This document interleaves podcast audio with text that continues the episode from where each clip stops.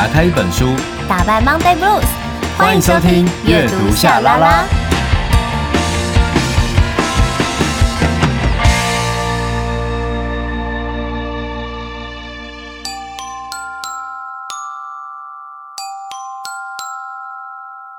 欢迎来到秘密储藏室，我是大咪童，我是小咪明。有些秘密不说，久了会生病；有些话说出口，又怕会伤人。但这会变成一个黑洞，它只会撸来撸短，撸来撸短。所以为了避免坠入深渊，就说出来吧。至少你说出来，心中能有一片海阔天空。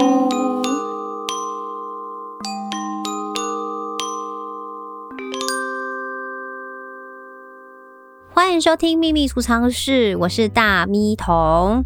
我是小咪咪，我的英文名字叫做 Demi Moore。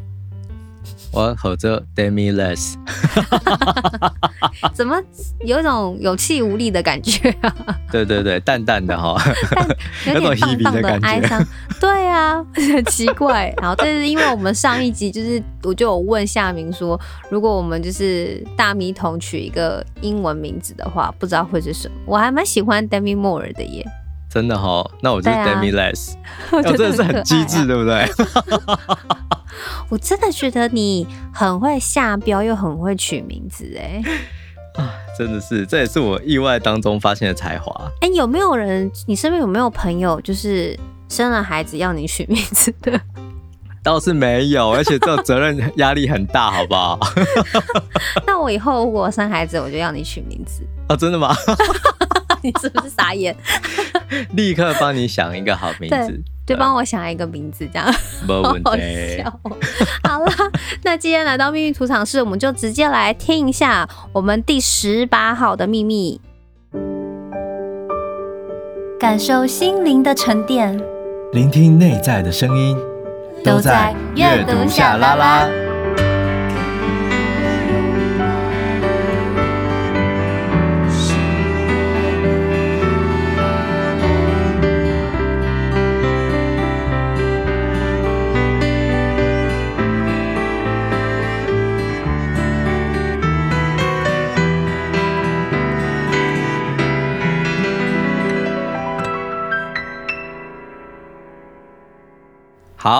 我们十八号的秘密登录者是沐风，他四十三岁，来自回兰，好，也就是花莲。哎，然后呢，呃，他的秘密，我现在来朗读。因缘之下，来到远方工作的我，看似选择自己想做的事，其实背后有两个我无法处理跟面对的事情。一个就是我爸有婚外情，我妈觉得分开就输了，可是又无法。用言语刺人，待在家里会恐惧不时冒出来的冲突。另一个是我哥当年自杀过，从此之后，我其实不知道该如何跟他讲话，怕造成他的压力。更妙的是，来到这面对一群家庭背景都很精彩的孩子，我的无力之处越来越多。嗯，有点沉重的哈。哦，所以现在。是说来到这面对一群家庭背景都很精彩的孩子，是指现在的工作吗？对，可能现在的工作他面对的这些孩子也有一些家庭的问题懂？对，好，嗯，我觉得啊，就是其实我觉得每一个人真的这一生啊，就是每一个人的成长，一个人的性格、想法。家庭因素真的影响太大太大了。我们从过去听到了一些秘密，嗯、有一些就是可能是呃没有办法跟家人说真心话的，或者是说呃家人就是呃哎，我记得之前有听过的秘密是对父母有愧对的，就是说对父亲愧对，嗯、然后因为妈妈有婚外情，他不知道要不要去说出口。好，那。这个进而影响的，就是到长大之后进入社会，在面对人际，或是面对自身，再回头面对家庭，有很多痛楚。你想要爆发，你想要生气，可是你不知道怎么生气，因为你知道生气也没办法解决当下的问题。我个人是觉得，爸妈的问题就不要去管了。如果像现在，因为至少我不晓得沐风实际的年龄是几岁，或许真的就像上面写的四十三岁。但我要说的就是，呃，当然他们是家人，我们会把他们放一个呃一个名称，就是父母嘛，长辈。但我真的觉得长辈也是人，长辈在面对情感上，在面对这种冲突、这种欲望。爱恨情仇，他毕竟就是一个人，你没有办法去跟他讲说，就是你你觉得分开就是输我这件事情是对还是错？嗯，因为我跟大家分享一个我曾经就是听过的故事的案例，他的案例就是，呃，有一有有一个女生，她其实条件是非常好的，然后呢，她就是最后跟一个对象结婚，结了婚之后，其实跟婆家处的没有很开心，好。因为她觉得她其实本来是一个在外是女强人，然后可是每次回到家，她的婆婆就会说：“你怎么连煮菜都不会啊？干嘛？”她就开始自我怀疑。然后或者是孩子就是很，他们是可能结婚好几年之后才有了孩子，所以在还没有怀上的那几年，就会不断的自我怀疑。到底我的价值是在哪里？我明明在外面工作呼风唤雨，有没有很有地位，开公司，结果我我在家里面，我却是呈现一个这样的状态。好，结果最后她生了孩子了。那这个孩子呢，她生出来是迟缓儿。那迟缓儿，那她的婆婆大家就讲说，就是因为你之前太累，就看你就跟你说要早点生吧，就是因为不早点生，所以你生了一个迟缓儿。所以她的婆婆。呃，家人就是会攻击她，那她的老公也不会帮她，甚至是老公最后就是，呃，公司经营也失败，然后欠了很多的钱。可是呢，这个女生她还是没有跟他离婚，原因是什么？不见得她觉得分开就是输了，而是她觉得在婚姻台湾法律制度、婚姻的制度上面。如果我跟他分开，我现在有公司，但他现在是濒临，就是公司现在是状况很不好的，我的财产要跟他分一半。我其实是可以离婚，把我小孩子顾得一个人，我干脆自己把他拉拔长大。可是如果要离婚的话，就会有面对像这样子的问题。对。那我讲了这个故事的原因是什么？是我的意思是说，有时候要不要分开，不只是输了心情上、情绪上的问题。我觉得背后可能有很多是我们不会有想到的，因为我们通常我们外人一定会觉得就是分开啊，干嘛要活得这么痛苦，对不对？干嘛要这么卑微？嗯。但其实能不能分开，那分开之后，关于自己的权益，或者是说自己能够自己想要的或是什么的，是什么样子，那个都每一个人都是不同的，所以，嗯，在这边我就是要讲，就是说。妈妈一定有你自己母亲她自己的立场啦，就是即便是最简单的面子问题，或者是曾经也有一些我听过的长辈，他后来为什么持续忍受他的老公对她家暴或婚外情，就因为她当时跟这个男生离婚的时候，家人是反对的，她心里面过不去那一关，就是你看吧，你嫁给一个会家暴呢还婚外情的老公，到最后跟自己的家里这样子就是反目成仇。嗯，她她有她的当时的一个坚持，可是嗯，就是那是她的选择嘛，对不对？所以我，我我个人是觉得，就是说，如果看待自己的父母，如果你把他就当做就是两个成人，他们有各自的背景的这些关系，我觉得只要是你的父母没有到危及到可能是生命上的那种问题，如果你觉得曾经你跟你妈妈沟通过，他就是想要这样。那你就让他们两个人去面对他们两个人之间感情的事，这个是小孩子或是谁都无法干涉的，所以我们必须要得先把父母这两个这个代名称，就是要先把它拿掉啦。我是这样想。对，那至于就是哥哥的话，我觉得你越是觉得 怕会给他压力，他应该也会感受得到，感受得到。对对对对对，嗯、呃，而且。主要还有一点就是说，我觉得沐风可以先多少理解一下哥哥当年为什么要自杀。嗯，对，就是当做不是不是因为是你哥哥，而是说，如果今天是你是他的朋友，你有你有真的理解过说他为什么会做这件事情吗？那他情绪上是不是有什么样的困扰？以及你哥哥身边有没有人是可以扶持他？如果今天。他的生活是有人还可以成为他的支柱，会去照顾他，那我觉得还很好。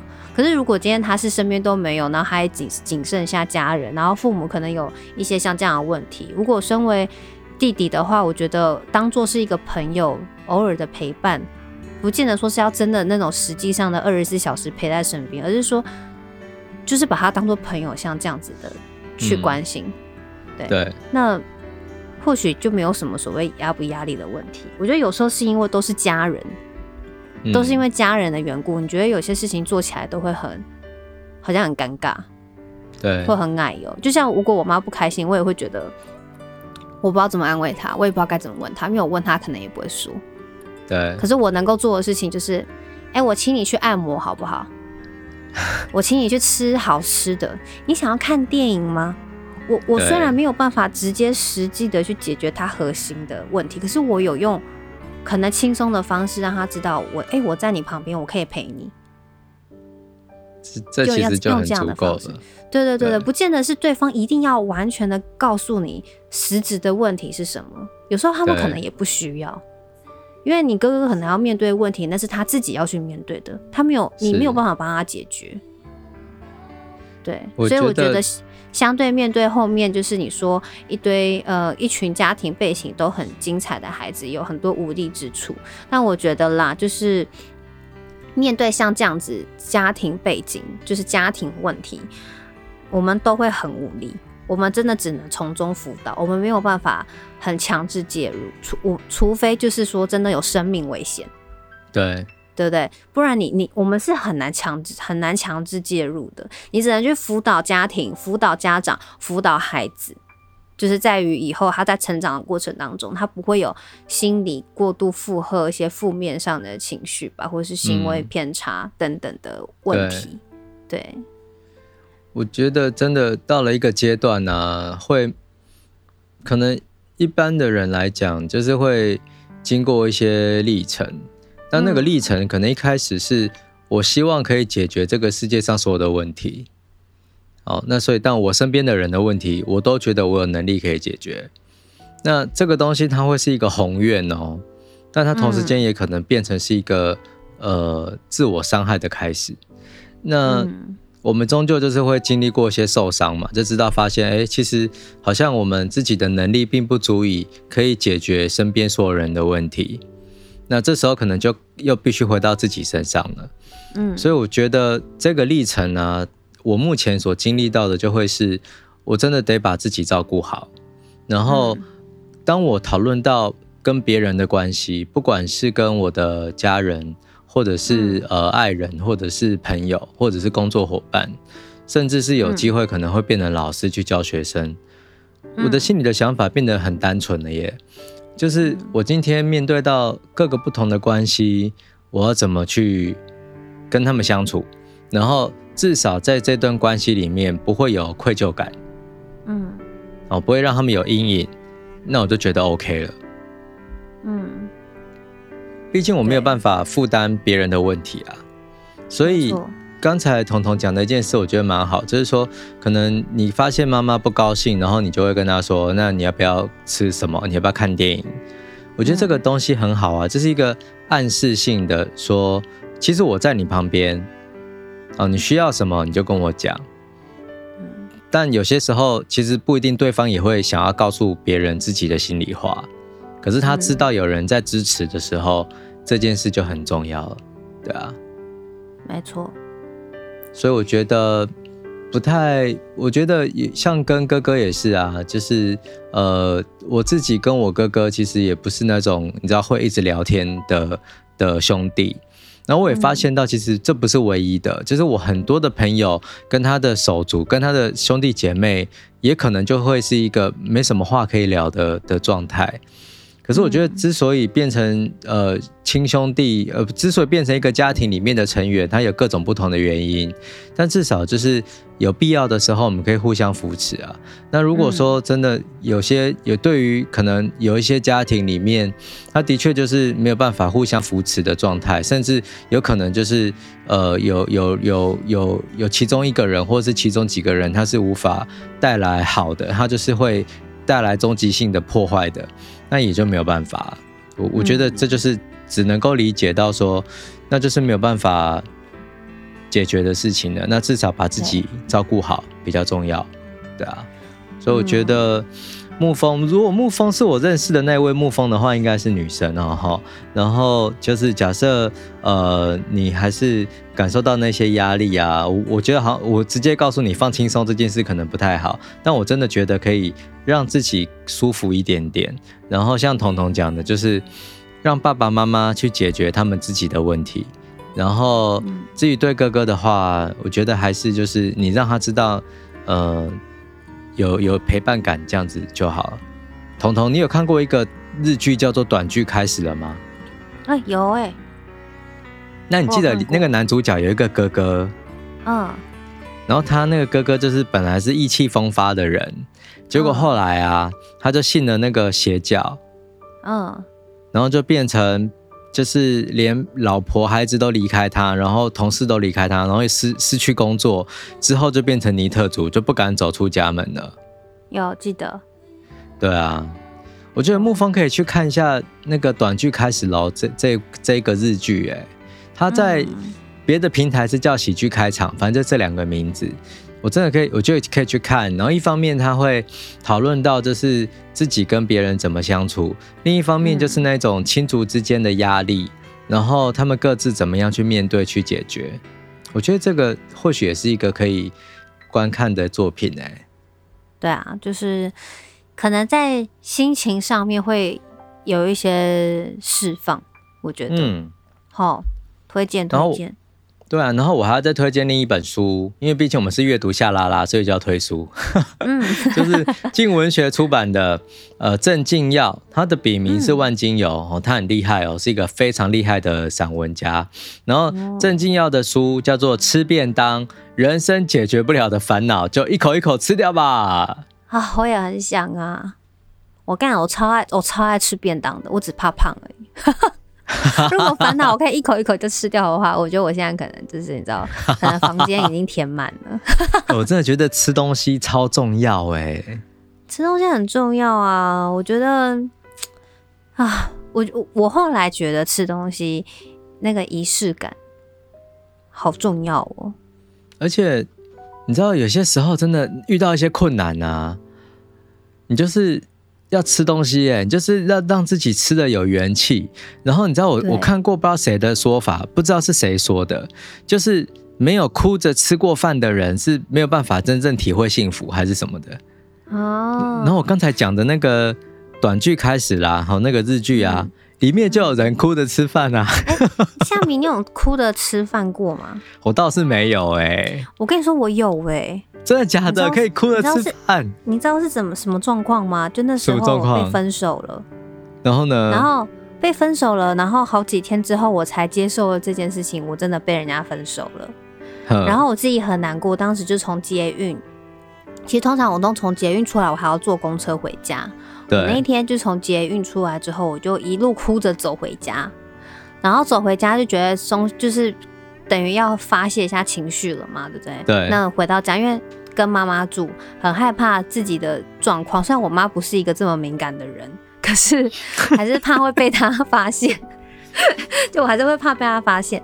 然后我就回到家，结果我回到家，我妈现在跟我说：“哎、欸，今天晚上就是变冷呢，然后怎么那么晚回来？”然后就说：“哎、欸，我跟你讲，我有留汤给你，然后我帮你热。”就她帮我热了汤，也热了一些饭菜。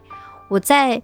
喝那一碗热汤的时候，我就哭。对，就是我不是大哭，是突然觉得很鼻酸，觉得说也不是那种鼻酸，是觉得说哦，好险，其实我还是有家人这样这么在照顾我，干嘛为这种人这样哭？然后我觉得我好像被我妈妈安慰，虽然她也不是刻意要安慰我，她真的只是想要热汤，但是 但是我觉得我有被她安慰到，在我妈毫不知情的状况下，我妈到现在都还不知道这件事情，但是。我我真的有过这样的经验，然后永远记得那那一天的那个就是排，后来我就很爱喝那个萝卜萝卜排骨汤。哦，记忆的味道了，眼泪的味道，就是、记忆当当中的味道。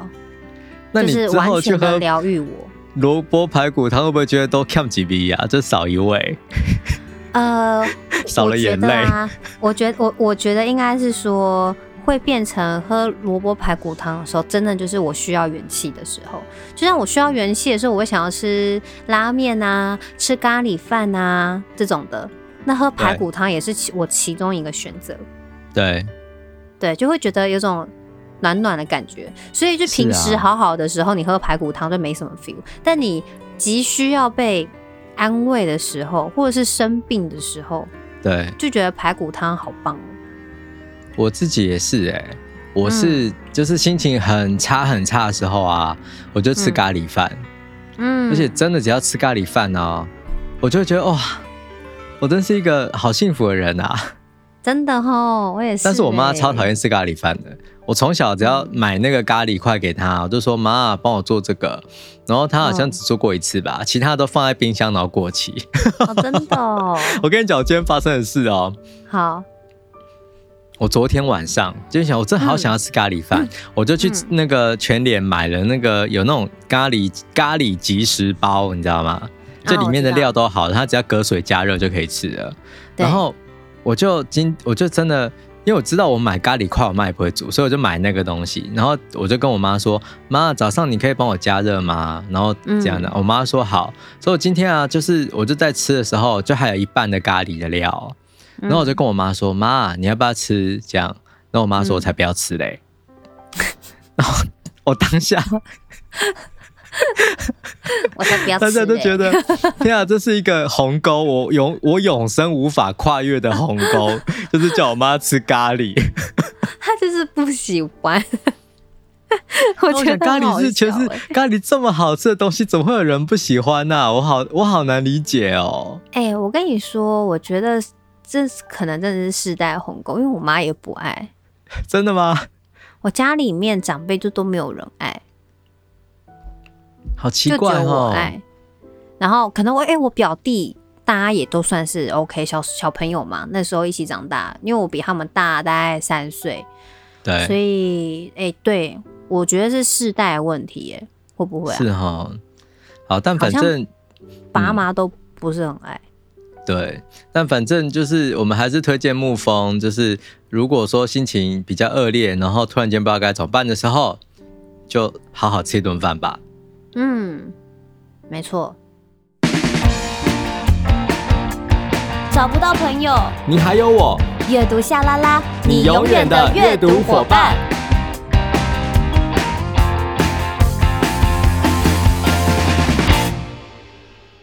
你现在收听的是阅读夏拉拉秘密储藏室单元啊！刚刚听完你讲这些之后，我好想吃咖喱饭哦，是不是？我等下可以去吃，你知道什么吗？为什么？因为我那剩下的一半的咖喱包，还是还没，我就把它做成便当带来了。哦、真的哦，哎、欸，我想问你，咖喱饭你有你有特别喜欢什么日式还是台式的吗？就你会分？我都喜欢呢、欸。不管是日式、印度或印尼的，我都喜欢。我好像台式比较还好，我我会选择日式，然后再来就是呃印尼的我也喜欢。对，我觉得可能是味道浓厚，因为可能我以前印象当中，每次吃到的台式的咖喱都很淡，它都是那个便当里面的配料，有没有？对，就这种比较比较金黄色一点。对，哎，我想到那种火鸡肉饭的店，是不是都会卖咖喱饭？哎、欸，好像有哎、欸，有一些咖喱，对啊，有些是好吃的。嗯，好，待会来吃咖喱饭好。好，好啦，但重点是我们的结论，我们的档案十八号收录成功哦，收录成功，感谢沐风跟我们分享你的秘密，然后同时也提醒大家，整个十月份都是我们阅读夏拉拉。分享秘密的时的月份，所以欢迎大家就是可以从别人的秘密当中，然后获得一些往前进的力量。然后今天的节目就到这边，感谢大家收听，我们下次见，谢谢拜拜。拜拜。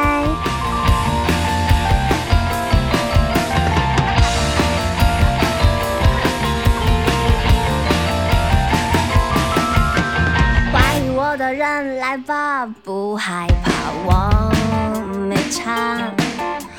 梦想飞走心被伤透又怎样啊？说。